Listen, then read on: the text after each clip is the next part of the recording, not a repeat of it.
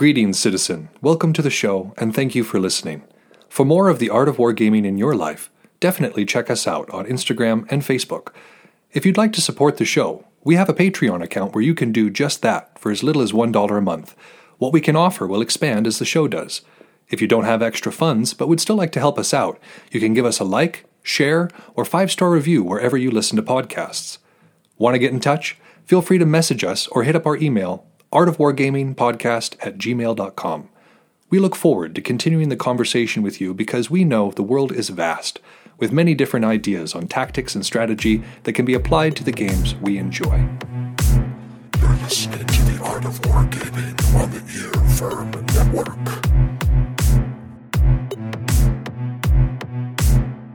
The Management of Savagery. The World of Muhammad Hassan Khalil al Hakim. Welcome to the Art of Wargaming on the earVVyrm Network. I am your host, Yagama Lark, and I am coming to you today to kick off this new series that I'm very excited for. And today we're going to be talking about the world of Muhammad Hassan Khalil al Hakim. But before we get into that, I have a couple of things to touch on. First off, I'm recording this in the very wee hours of the first day of spring.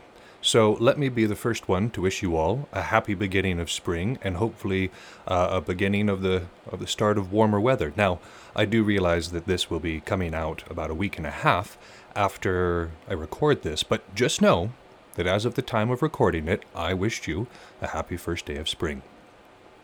In addition to that, I'm super stoked. I got the vaccine recently, and I don't want to drone too much on about it, but I am stoked to be able to start doing some wargaming around April 15th. So after that point, I'll be able to start talking about some live applications of the lessons that we go through during the week, because I'll actually be able to play Warhammer and Belegarth against folks. So I'll have some fresh stories for y'all.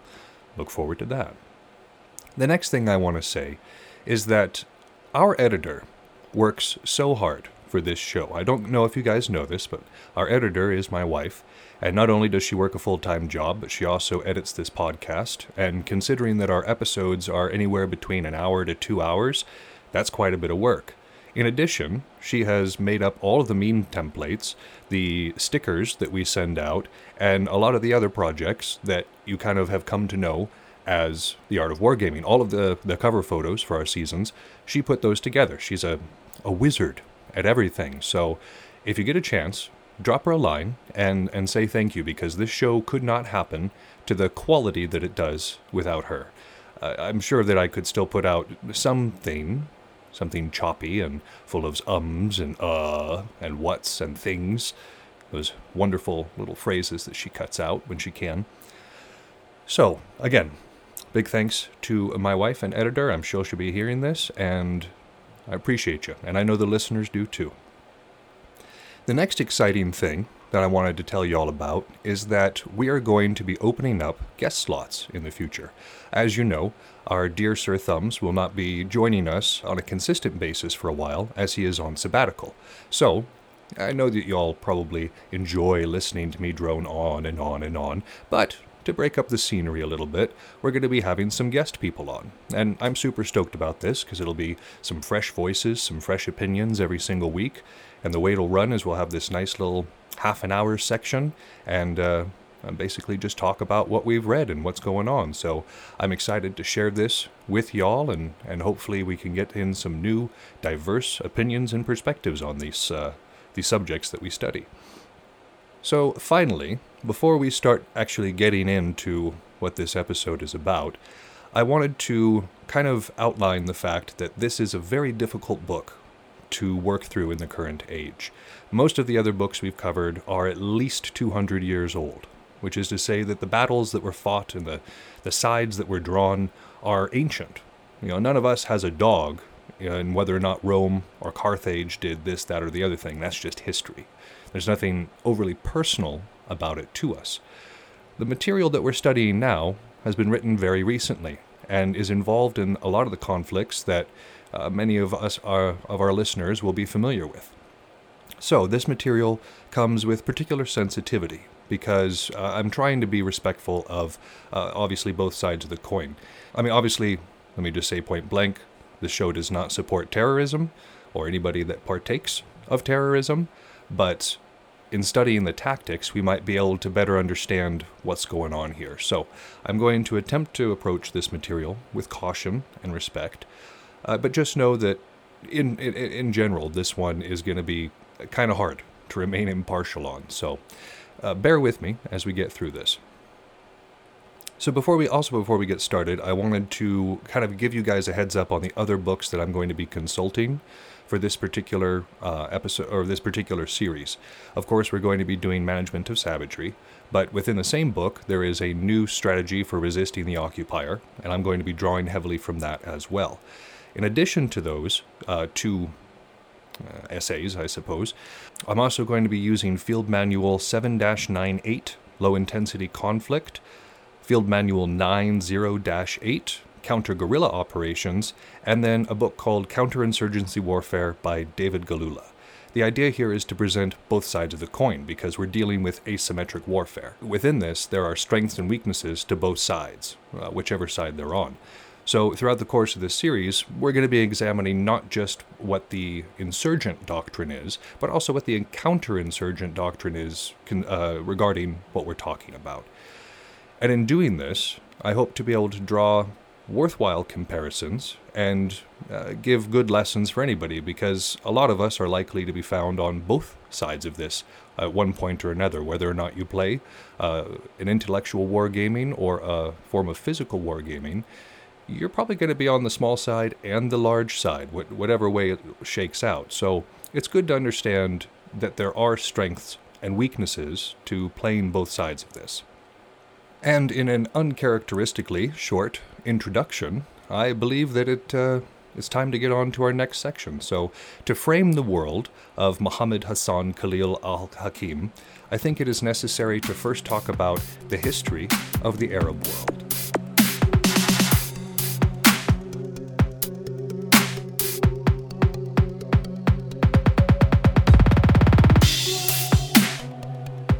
To understand the current geopolitical context and, and kind of cultural thing that we're dealing with in West Asia right now, it is important to understand the history from which this all comes because nothing exists in a vacuum, as I'm sure you all know.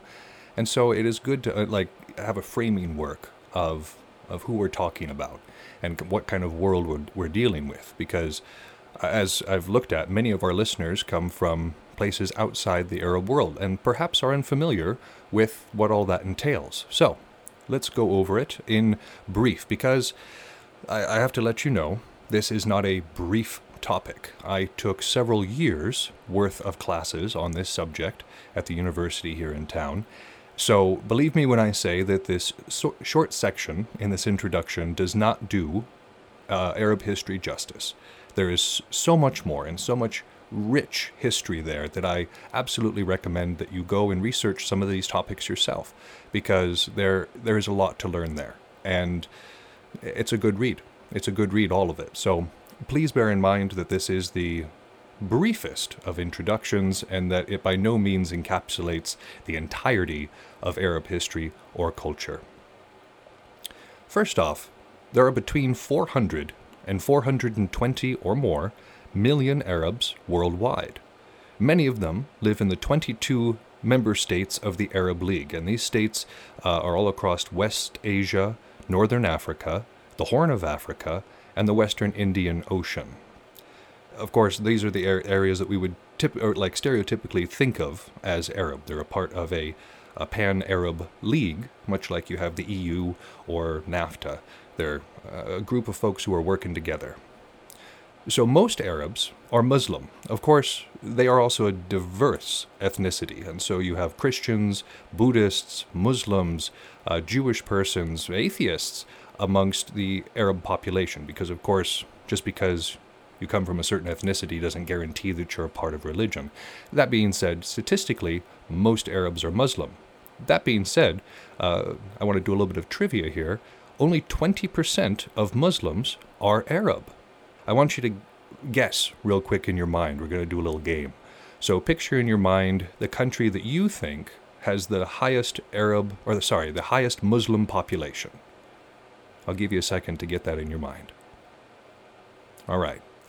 I am betting that you did not guess Indonesia, because Indonesia is actually the country in the world with the largest Muslim population. And of course, the majority of Indonesians are not ethnically Arab. So that's that's a piece of information that, that I thought was interesting and I thought might share. One more bit of trivia. I want you to picture in your head the country that you think has the largest Arab population. So that's the, the country that has the most people of the Arab ethnicity in it. Okay, get that country in your mind, picture it clearly. Now, did you guess Brazil? I imagine you didn't. And this is because the stereotype obviously doesn't fit reality. Uh, all of these populations are uh, massively diverse, and trying to pigeonhole them into one place or another doesn't really work. So, this is a way for me to kind of banish your expectations, to banish your preconceived notions of what we're going to be talking about here, because there's a lot of ideas that I at least hear circulating in the Western world that don't really apply to reality. So let's define Arab. What is an Arab? The old definition from way back in the when would have been the nomadic and settled people from the Arabian Peninsula, the Syrian desert, and lower Mesopotamia. So that's a, a fairly wide swath of land, likely a lot of different tribes and ethnicities that were living in that area at the time, but they were just all kind of lumped into Arab. Now, our first historical mention of Arabs uh, is found in the mid 9th century BCE, and it appears that they were under the vassalage of the Neo Assyrian, Neo Babylonian, Achaemenid, Seleucid, and Parthian empires. So they weren't necessarily at war with anybody, but that area that they kind of wandered in or were settled in was often in control of these various empires that were there. So that was the old definition. That is what people used to define Arab as. Currently, the pan Arab definition of Arab is a person whose native region forms the Arab world due to the spread of Arabs and the Arabic language during the early Muslim conquest of the 7th and 8th centuries and the subsequent Arabization of the population. So, of course, the, the areas that we think of as being traditionally Arab, this is why they are that. You had these uh, Muslim conquests that came immediately, uh, like during uh, the Prophet Muhammad's lifetime and after the Prophet Muhammad's lifetime, that expanded uh, the Arab world into a fairly large empire, actually, one of the largest land empires that has ever existed on this planet. Those areas, the people from them are now called Arab. So that is the, the kind of briefest of definitions and ideas about who the Arabs are. So I want to go all the way back to the Islamic Golden Age because this is something that I feel like needs to be talked about. A lot of people do not understand the implications and what what it meant for Western civilization that the Islamic Golden Age happened at all. This Golden Age began during the reign of the Abbasid Caliph Harun al-Rashid. Now this was he ruled between 786 and 809, the current era. And what he did was he inaugurated the House of Wisdom in Baghdad, which at the time was the world's largest city. Now, what this House of Wisdom was, was that he reached out all over the world, anywhere that, the, that they could have influence, and he brought uh, under their own will, this wasn't a, a forced subjugation thing, but he invited all sorts of people from all over the world to come and contribute. So we're talking scholars, mathematicians, artists, philosophers, the whole gambit of what you could consider culture, he invited to Baghdad so that they could collaborate together.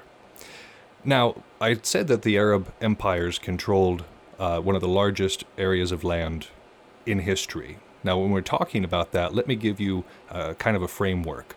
In the west, it reached to southern France and to China in the east. In the north, Anatolia, and the most southern area was down in the Sudan. So we're talking a very large area that was historically hard to control for other for other empires. So that in of itself is fairly impressive.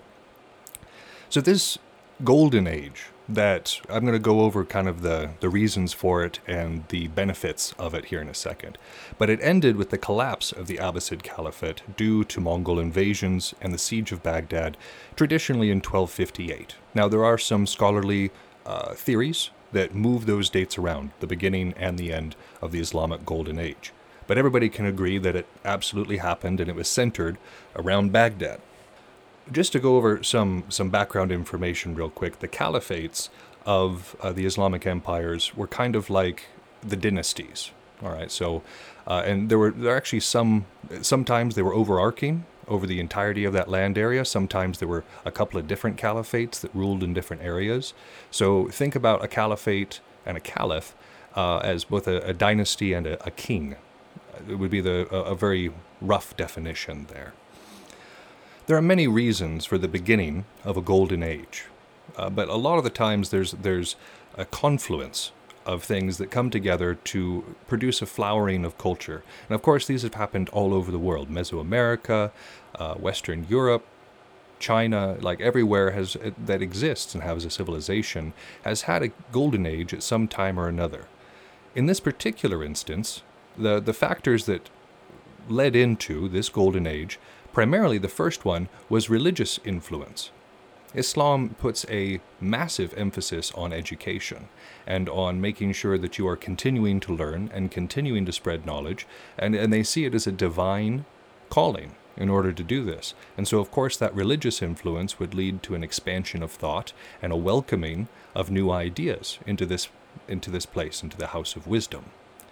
The second contributing factor was government sponsorship, and this seems to be a commonality across all golden ages the Renaissance, and, and, and this one as well, the Islamic Golden Age. So you had the government who was actively paying people to contribute in this way, paying them to come, paying them to live there, of course, paying them any like so that they could save and grow some sort of wealth. The government was involved in this, and so with that that excess of uh, funding and with that ability to kind of pursue whatever they needed to, this of course led to a massive flowering of knowledge, which was incredibly beneficial. The third contribution was the diversity of which they drew from. You had people from the north, the west, the south, the east. You had folks who spake, spoke dozens of different languages, all working together under the same roof and working for the, the common goal of expanding the knowledge of the time. And that in of itself was exciting enough, but all of these contributions were were pivotal to the amount of progress made during that time. Now, it was mostly Arab scientists, Arab engineers, or Arab uh, medical practitioners that made those advances that were credited with them. But without the House of Wisdom and this expansion of knowledge and culture, those advancements would not nearly have been nearly as easy, I suppose. So, the diverse contributions, a huge thing. And lastly, there was a new technology at the time imported from China that made all of this possible and expanded the ability of humanity to record information and knowledge. And this was paper. We don't really think about paper in the current age. I, I take notes on paper every single day, print out more notes, I read on paper. We use it for tax forms, bills, contracts, literally everything in the present age. But before about this time, paper didn't exist. And there were a lot of poorer supplements for it uh, vellum, papyrus, cuneiform tablets, all of these had their strengths and weaknesses, but they paled in comparison to the usefulness of paper. Because, of course, paper is easy to manufacture. You don't have to uh, wait a bunch of time or have a lot of different materials that are going into it. Paper is, is fairly easy to produce and, of course, ship. It is less crumbly than papyrus is. And papyrus was a, a well known staple of this particular region, but of course, papyrus it just falls apart after a certain amount of time. And so papyrus texts had to be scribed and rescribed and rescribed in order for that information to be preserved. Not so with paper. It was much easier uh, to use paper because it's far less crumbly, therefore, it's going to stick around a lot longer. And the final thing that makes paper so important is that it can absorb ink. Again, this is special. Nothing else could have done this at the time. When you put ink on something like vellum or papyrus, it was just sort of on the surface. So if you smudged at it or got like a little bit of water on there, it could easily run, easily smear, and easily destroy whatever that work was. Paper, on the other hand, absorbs the ink straight into it, so you have a far better preservation of the information actually on the page. So, this combination of factors, the fact that it's easier to manufacture, therefore there's more of it, and more people can use it, less crumbly than papyrus, and of course can absorb ink, led to the fact that so much knowledge could now be put into literate form and preserved that way. So these were the reasons for the Golden Age. Now, there are a lot of other combining factors, of course, but those were the four big ones that made this possible. So I've been sitting here talking about this Golden Age quite a bit, and what contributed to it, and the size of it, and the history, and some of that. But what were the benefits of it? What things came of this flowering of knowledge and culture? The first one, and this is something that those of us from America and Europe should be especially thankful for, is that endangered literature was pre- preserved during this time. The area of history that we refer to as the Dark Ages or the Middle Ages saw a massive increase in illiteracy, poor maintenance of, of different books and texts, and of course the burnings and ignorance that came with those times. So a lot of the old works, a lot of like the Socrates, other ancient Greek works, the ancient Roman writings, a lot of that was destroyed inside of Europe or lost or or just kind of forgotten about. So what the Islamic Golden Age enabled was that all of those works, Aristotle, Plato, everyone that we have come to associate with with kind of the flowering of the Renaissance in particular. If you've noticed, the Renaissance is basically just Greek and Roman culture reimagined. Even the way that the sculptures are done are extremely within that style part of the emphasis on that was this influx of philosophy and knowledge. And not just that, a lot of the Arabic philosophy influenced Europe as well at that time. So, this endangered literature and this expansion upon it by philosophers and historians, it came back to Europe and, and absolutely fueled the Renaissance. For that fact alone, we should be thankful. A lot of other things came of this golden age as well. One of the best ones for me, I used to be a math teacher, so of course this one sticks out to me. Many of you might actually resent uh, this particular thing, but math made massive advances during the Islamic Golden Age. Algebra, think about that word. That's an Arabic word. That hasn't even been made into anything else. Algebra is an Arabic concept. Calculus, the idea of finding points within like a moving system, that was first theorized by Arab mathematicians. And the law of sines, if you know anything about trigonometry, of course, the Pythag- Pythagorean theorem, a squared plus b squared equals c squared, only works for right sided triangles. The law of sines allows you to find the angle and side of just about any triangle, regardless of whether or not it is right isosceles or whatever. So, this, again, was a huge advancement. And this was done without calculators. When I was in school and when I was teaching math, I never had to do the law of sines by hand. That would take a while. So these guys who figured this out absolutely had the time and funding in order to do so. So, of course, those contribute massively. Current modern engineering, as we know it, would not be possible without trigonometry. It just wouldn't. So, this advancement was huge. They also contributed in a lot of other areas of science. The first instance of what could be called the scientific method, and that, of course, is having an idea, forming a hypothesis, conducting trials, and then coming to conclusions and perhaps trying to recreate it.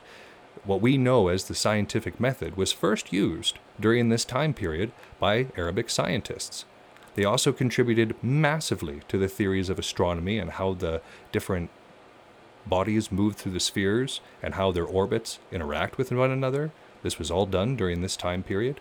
And chemistry. A lot of elements and certain acids were discovered by the chemists during this time period. A lot of them were transitioning the ideas of alchemy into a hard science, and this was one of the first times you see that happening in history. And lastly, one of the coolest things in my mind that was achieved during this Islamic Golden Age was the quality of public health care that was offered to the folks. The main hospitals there in Baghdad were forbidden to refuse anyone, regardless of whether or not they could pay. And this is one of the first times you hear about that happening happening in the in the course of history, before and after this particular uh, flowering of, of civilization, because uh, mostly it was just the rich or the upper middle class throughout most of history that were able to get proper medical care.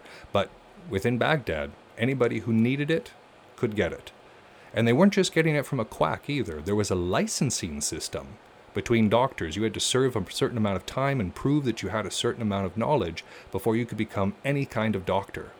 I had to serve as uh, basically an intern for a while, like a med student, to be able to make sure that you learned it and to have a teacher that could watch you and make sure you weren't going to kill anybody. This was huge. Uh, nowhere did you see this even in, in Europe until recently in terms of like history. So this was huge. You never think about hearing about this in the classical period. The other thing that was really cool about this was pharmacy regulations. One of the horror stories that I hear about the early American West, for instance, is that you could walk around selling anything and call it something else. The whole idea of a snake oil salesman coming in and offering some sort of miracle tonic that can make you grow hair and give you a deeper voice or make you more attractive to people, and it turned out that it's just urine and ink mixed inside a bottle, or worse, worse. It could be arsenic, it could be mercury, belladonna, any other sort of poison, uh, because nobody knew. There was no sort of regulation for it. And this was the way in Europe for the longest time as well. But here, there were folks that went around and made sure that you were selling what you said you were selling. And not just that, but that what you were selling was not harmful to people. That is amazing in of itself. Like uh, again, that kind of organization doesn't really exist in in most of the rest of the world until only recently. And lastly, and perhaps more, most impressive about this Islamic Golden Age, was that they first started to understand what cancer was. And started to understand the relationship between the tumors and the rest of the body. There was a surgeon during this time period who performed the very first successful surgery on breast cancer, on a breast cancer tumor, removed it saved a woman's life, and did so successfully. This was, this was at a time before germ theory, this was at a time before we understood microbiotic functions. And this guy figured out that, uh, that that particular lump was causing problems and might cause death, and found out how to remove it in its entirety. That is extremely impressive. It's impressive enough with modern technology, but with what was going on at the time, it's, it's honestly even more impressive. So, again, I highly recommend that any of you that are interested pick up a book.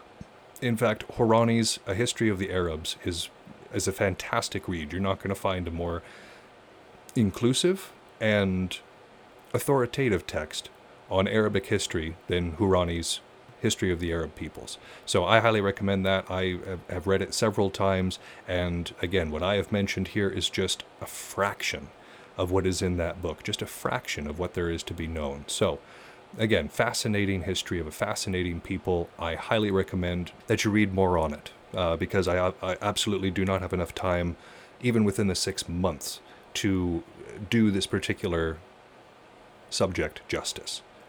So, with that, with a, a, kind of an understanding of what the Arab world is, what we mean when we say Arab, and kind of the history that contributed to the current age, it's time to move into our next section on the nature of insurgency.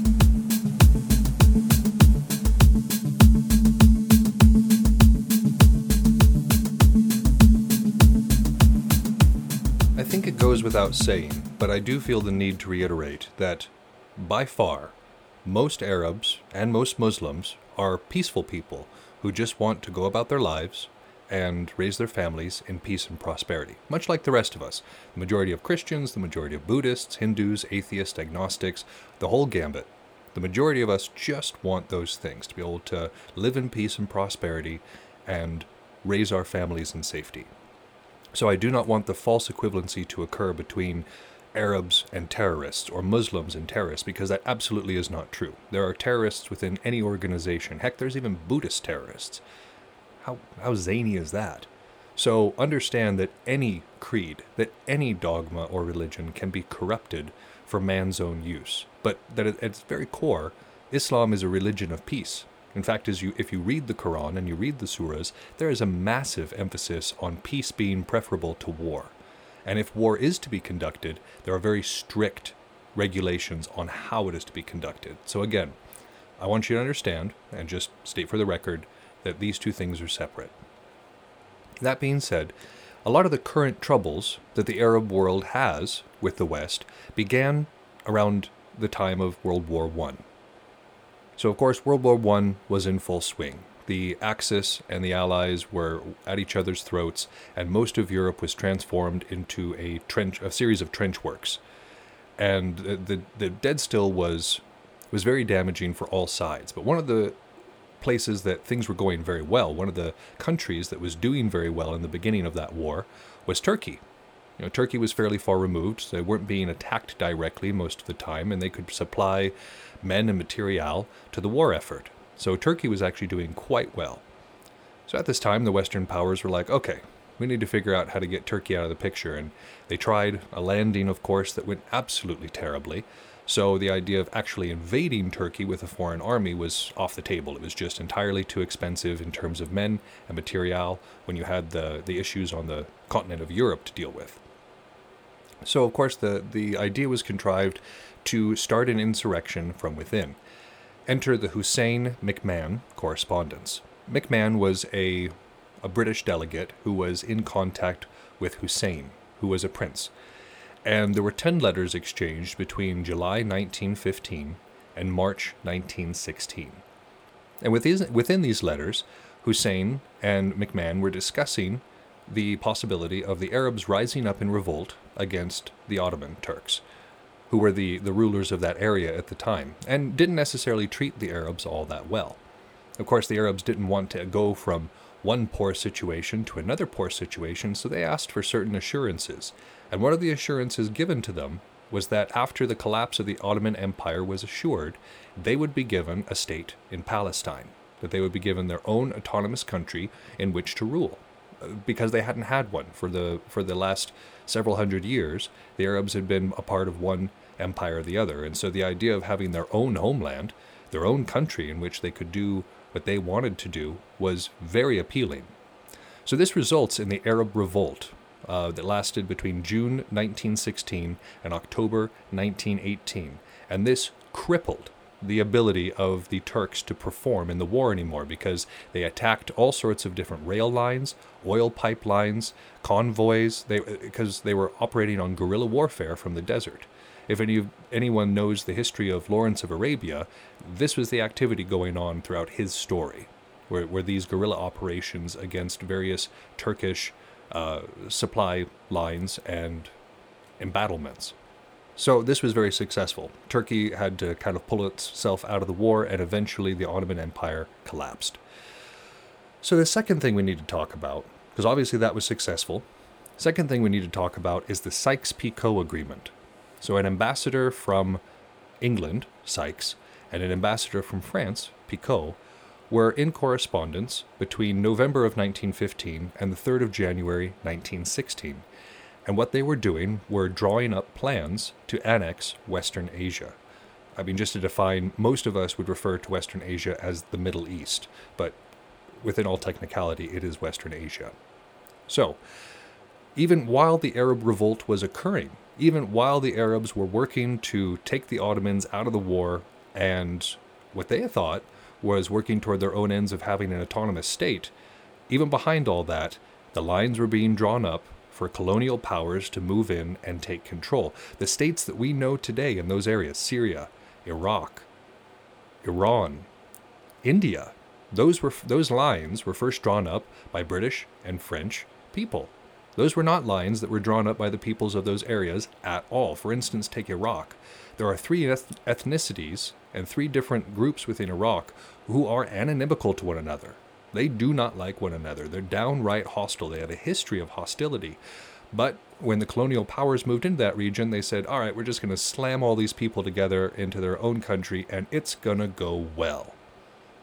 And the history of Iraq has been very, very tumultuous since that time. So these these pairings, these these areas obviously were not conducive to the people, and they weren't for the people, they were for the colonial powers.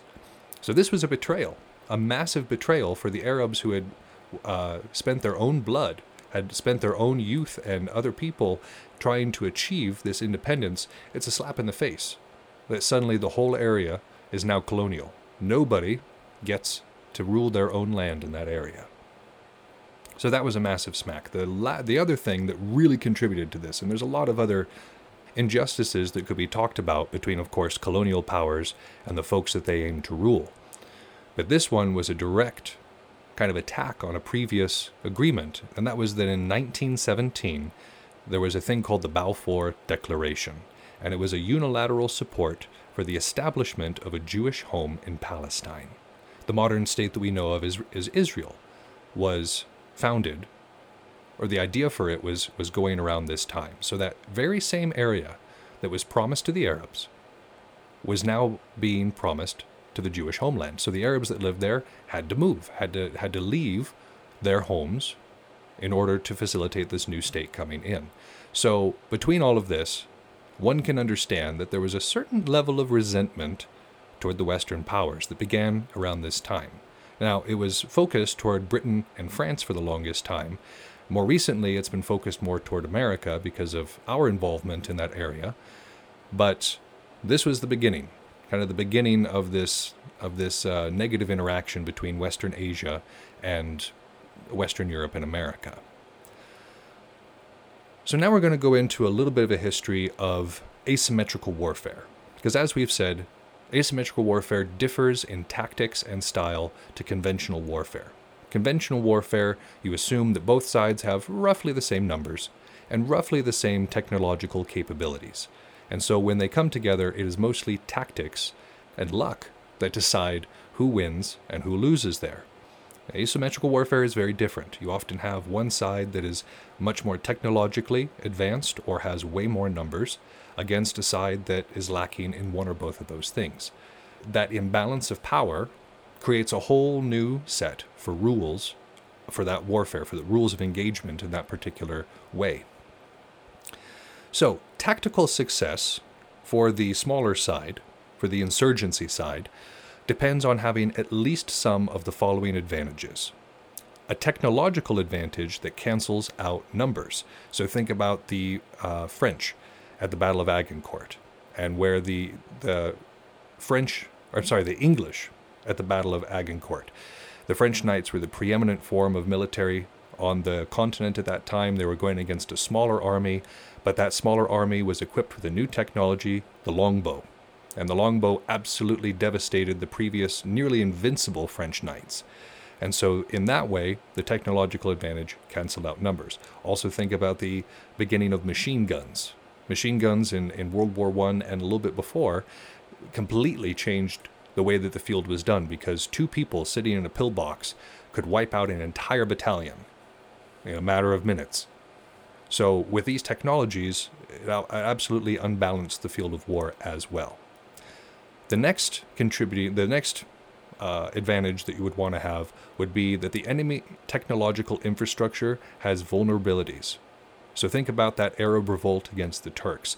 The vulnerabilities there was a lot of area of unprotected pipeline, a lot of areas that could not be patrolled uh, adequately, so supply convoys and different resources could be raided. The technological infrastructure was vulnerable to being attacked, and it was in a, in a very successful sort of way. Our next one would be training and tactics. So if you've got one side that has, they're just very good, their training and their tactics are superior to the other ones, they're going to do better. So think about the disparity of numbers between the Greeks, particularly the, uh, the Spartans, and the Persians at the Battle of Thermopylae. You had this massive army that came from this gigantic geographic area marching in to fight. It wasn't just 300 Spartans, there were more of them there, but the, the numeric disparity was still fairly massive. But because of their training, there's very superior training, and their tactical know how of using the, the gates of Thermopylae to narrow down the Persian forces, they were able to hang out for a, quite a long time. And, and without the, the little flanking maneuver that the Persians were able to perform, perhaps they could have held out indefinitely, because they had the training and tactics to do so in that situation. The next of these advantages is that the inferior power is operating in self defense. The reason that this would be an advantage is that the international community has a lot more sympathy for somebody who's being attacked, especially a smaller force that is being attacked. And so that sympathy or that support that might come from the international community is vital to a lot of these insurgent operations. And so being in self defense is also a good thing because you know the people, you know the language, you know the, the different pressure that's on different regions, and of course, you get the benefit of of being the victim in this particular case, of being invaded by an occupier that then you can appeal to world sympathy to help with. The last of these advantages would be the use of terrain to one's benefit. Think about the war in Vietnam, particularly American involvement in Vietnam. America had a massive army that was very technologically capable, and yet we lost the Vietnam War. And this was because of the use of terrain. The Viet Cong knew those jungles, knew those hills better than we ever could, and set up networks of tunnels to be able to move quickly through them and, and just have this surprise capability wherever they went. The use of terrain in that war was absolutely essential. So, these advantages, you need to have at least one, if not more, of these advantages to actually have a hope of being successful in an asymmetrical situation. So the examples of this would be, you know, back in episode 19, we talked about the Battle of Trenton in the American Revolution. The American Revolution was all guerrilla warfare, was all a- asymmetric warfare because the few times that the Americans attempted to stand against the British in the field, they were massacred because the British were far, far better drilled. They had a lot more experience. I mean, these redcoats came from campaigns all over the world. They were not newbies. They were not uh, inexperienced in the art of war. And so when you met them head on like that, the American colonists were massacred. Did I say that right? Whatever. So the Americans had to resort to hit and run tactics attacking various supply depots, interrupting armies on the way to march. Snipers were extremely well employed here, and so the Americans, all throughout the course of their revolution, employed guerrilla tactics. Another good place that we have talked about this was in episode 31, uh, when we talked about the Battle of Suomussalmi. And this, of course, happened in the Winter War between Finland and the Soviet Union. Again, you had a massive disparity of forces, you had a massive uh, differentiation and power capabilities, the Soviet Union anticipated just rolling over Finland. And they did not. Finland was able to fight back with extreme efficacy because of the fact that they were using the terrain to their advantage. And they were using a lot of these guerrilla tactics to their advantage. So, these are some examples of how asymmetric warfare can look in terms of history. Now, I want to go over a brief history of the of the word terrorism and what terrorism is, because this is a term that is thrown around a lot. But I think that the definitions and the various examples that can be given of this, it's an important thing to understand. And the word terrorist is not that old. Of course, the tactics that might be described as terrorist actions go back as far as human history does. As long as there's been asymmetrical warfare or oppressed populations, certain tactics that we would know or call terrorists these days have existed. But that word was first used, and it was first in French, terroriste. It was first used in 1794 against Robespierre during the Reign of Terror. So, for those of you that are familiar with the French Revolution, the Reign of Terror was a time of lopping off the bourgeoisie's heads. You had a massive uprising from the lower class and middle class kind of scholars of France and they overthrew the monarchy and started killing a whole lot of people. So Robespierre, the leader of that movement, was dubbed a terrorist for this reason. The modern tactics that are currently used by terrorists can be traced all the way back to the Sicarii Zealots. Now, remember in episode 29, we covered the Battle of Masada. Those are the same Sicarii Zealots as we're talking about here. The idea of training for a specific mission in a specific place using a specific technique. For instance, a lot of the Sicarians would come up with that curved dagger that gave them their name, practice on stabbing somebody in a public place and just blending back into the crowd. That was a technique that they honed over and over and over again until they could do it perfectly every single time. This is also used with current terrorist techniques. You don't have most terrorists just being like the James Bond of terrorists. You know, we, we picture James Bond as being the spy that can do absolutely everything, but the vast majority of covert operations, even, are specialized. You people who can do various things contributing in a team. And it's the same thing with any of these uh, is- Islamist groups. They have a lot of different people that are trained in very different ways for very specific jobs. Now, these tactics that we're speaking about, that have existed all the way uh, back to the Sicarians, were heavily refined by the Irish Republican Brotherhood. Now, this organization, that is slightly differential from the Irish Republican Army, which we now know today, was established in 1858 and are well known for the 1881 Fenian Dynamite Campaign, in which they used dynamite, of course, to attack and disrupt British operations in the area. This was the first, the first time that we see of the technique known as daisy chaining. Now, of course, in Iraq and Afghanistan, our troops are extremely unfortunately familiar with this technique, and it involves a series of ex- explosives placed along a route of travel. And what the, the folks who are in charge of these explosives do is they wait until the convoy is well past that first one and until it hits that last one. And so you've got the majority of the convoy that is now within the blast zone for these various explosive des- devices, and they set it up from the, the front backwards. And so it can be devastating to a convoy of fully armored vehicles. Imagine how bad it was at the time of of the Fenian campaign when you didn't have that kind of protection. They also developed a lot of the early IEDs, or things that we would consider IEDs today. The inclusion of bits of shrapnel into a bomb, so we're talking BBs, nails, just shavings of, of metal, that was first introduced by the uh, Irish Republican Brotherhood as well. Now, these early IEDs were also used during World War I as booby traps for the most part. As the Germans were falling back behind their lines, they would leave mines that have had tripwires or grenades that had tripwires or, or just kind of primed things in various locations that they knew would be searched. And this too would be known as a, an early form of an IED. So these are kind of the tactics that we're dealing with this evolution of an idea of a very specific hit in a very specific place to disrupt the enemy as much as possible.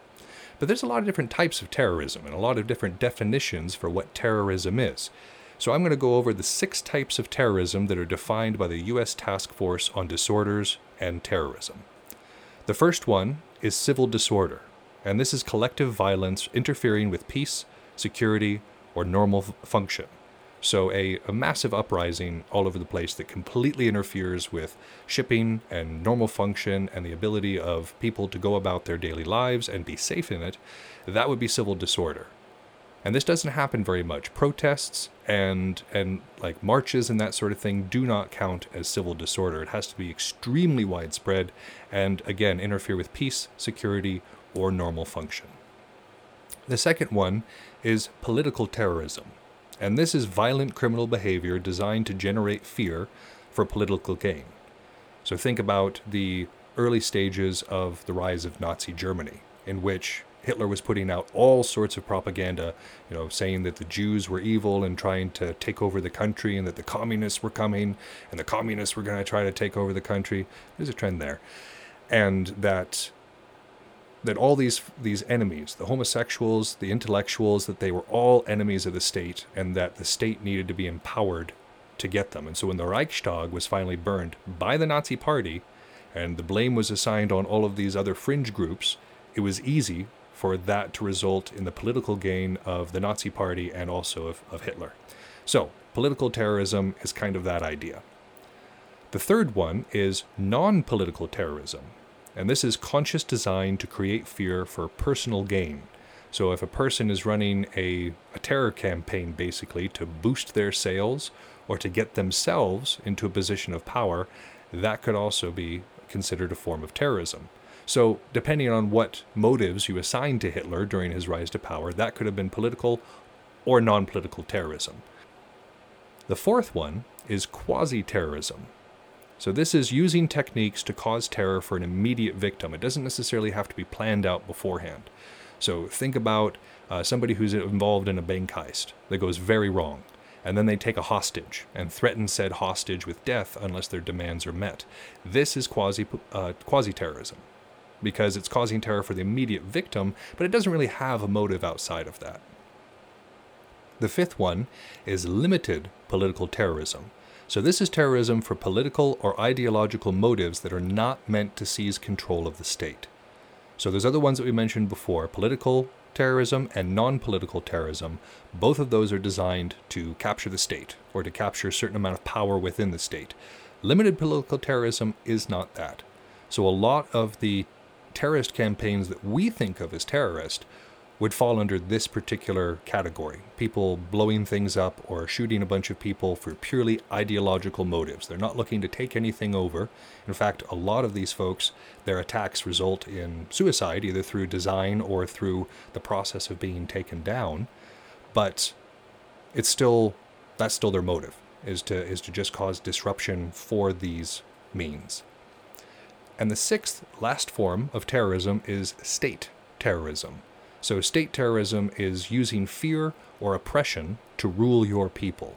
And there's a lot of examples of this throughout history. But ta- state terrorism is the one that is, or- they're already in power. They're already there, and they're using some form of coercive method to keep people in line or to make them act in a certain way. A lot of states throughout history could have been said to practice state terrorism. So these are our ideas here. We've gone over the history of the Arab world, the diversity that exists within Arabic culture, and the contributions that the Islamic Golden Age made really to world history. And then we talked about the three betrayals, the issues that occurred in the early 20, early 20th century that have led to the current rise of resentment in that area of the world. And conclusively, we spoke about asymmetric warfare, what it is, what it looks like, and a brief history of terrorism, which is in of itself a form of asymmetric warfare. And with all of this context in mind, we are now going to delve a little bit into the personal life of Muhammad Hassan Khalil al Hakim.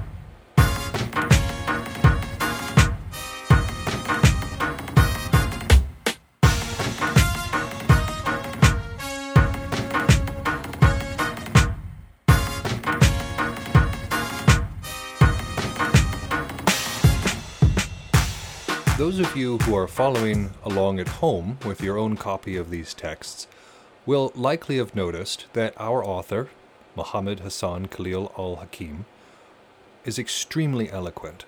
The man is capable of expressing ideas in complex yet understandable ways that are very practical for the battlefield. Most of the Islamic documents or Islamist documents that I have read deal mostly with dogma they deal a lot with the moral failings of the West, describing the reasons why their doctrine is better, but they don't contain a whole lot of very useful strategy or tactical ideas. The books written by this author are not that way. They are extremely solid works on military theory, and his contribution cannot be understated for the jihadist cause. So let's talk about our author real quick.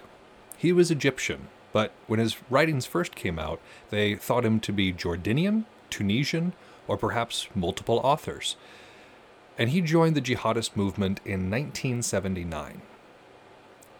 He was arrested in connection with the assassination of Anwar Sadat, the leader of Egypt at that time, and was subsequently arrested in several different Arab countries. So he was not a, a subtle man. He was extremely vocal with his involvement. He was usually uh, fairly at the center of things because of his ideas. So he ran into a lot of trouble, of course. His writings first appeared in 2004 and were published on the main Al Qaeda online magazine, Sawt al Jihad. Now, this is like the authoritative place for Al Qaeda to get its information out to its followers.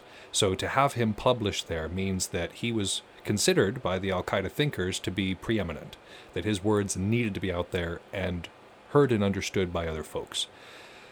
I want to talk real quick about this name because if you're reading along in the text, you'll notice that the management of savagery was written by Abu Bakr Naji. And if you look forward in that text to see the other one that we're covering, a new strategy for overcoming the occupier, that one was written by Muhammad Khalil al Hakima. These were pen names.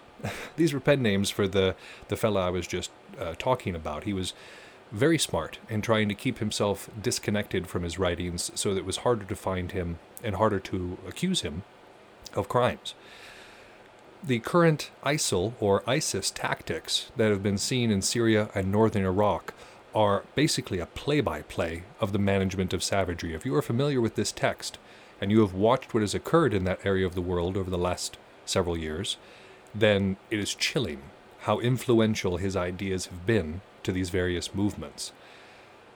Now, the man was killed in a Pakistan airstrike, 31st of October 2008, but his influence did not stop there. These writings are still very circulated and very well read within the Islamist community. Not much more is known about this guy. He's fairly en- enigmatic, but these are the things that you need to know about him. He was extremely crafty, highly intelligent, and very, very articulate. So even if you're not reading the book at home, understand that this was a intelligent, dangerous mind that we are dealing with here. So that's our show for today. I hope that it has been uh, useful to you and it provides good background and context for the text that we are going to be discussing for the next several months. And again, this application is for the asymmetrical situations that may exist on battlefields in physical and intellectual wargaming. This is not to be used for anything else other than that. We do not support any sort of violence, actual violence against non consenting individuals. Because obviously, physical wargaming is violence, but everybody signed up for it. And I said, okay, hit me. We appreciate you listening in to the Art of Wargaming today. If you haven't had quite enough of the Art of Wargaming in your life, you can check us out on Instagram and Facebook, where I go through different spurts of being able to post memes. I'll have like some really good ideas for a couple of weeks, and then the old brain juices dry up for another couple of ones. So, uh, but I do like to post uh, informative and funny memes on there, so check that out if you're inclined. We have a, a website, Tau Wargaming, that you can also go to, and then the email address that you can get to me at, whether you got questions, comments, concerns, criticisms, or even just want to chat, Art of War Gaming podcast at gmail.com. And there's a lot of other good shows on our on our network. Please check out the other shows that are on the earVVyrm Network. You can find it at our main web page there. I think for today, this has been Yagama Lark signing off.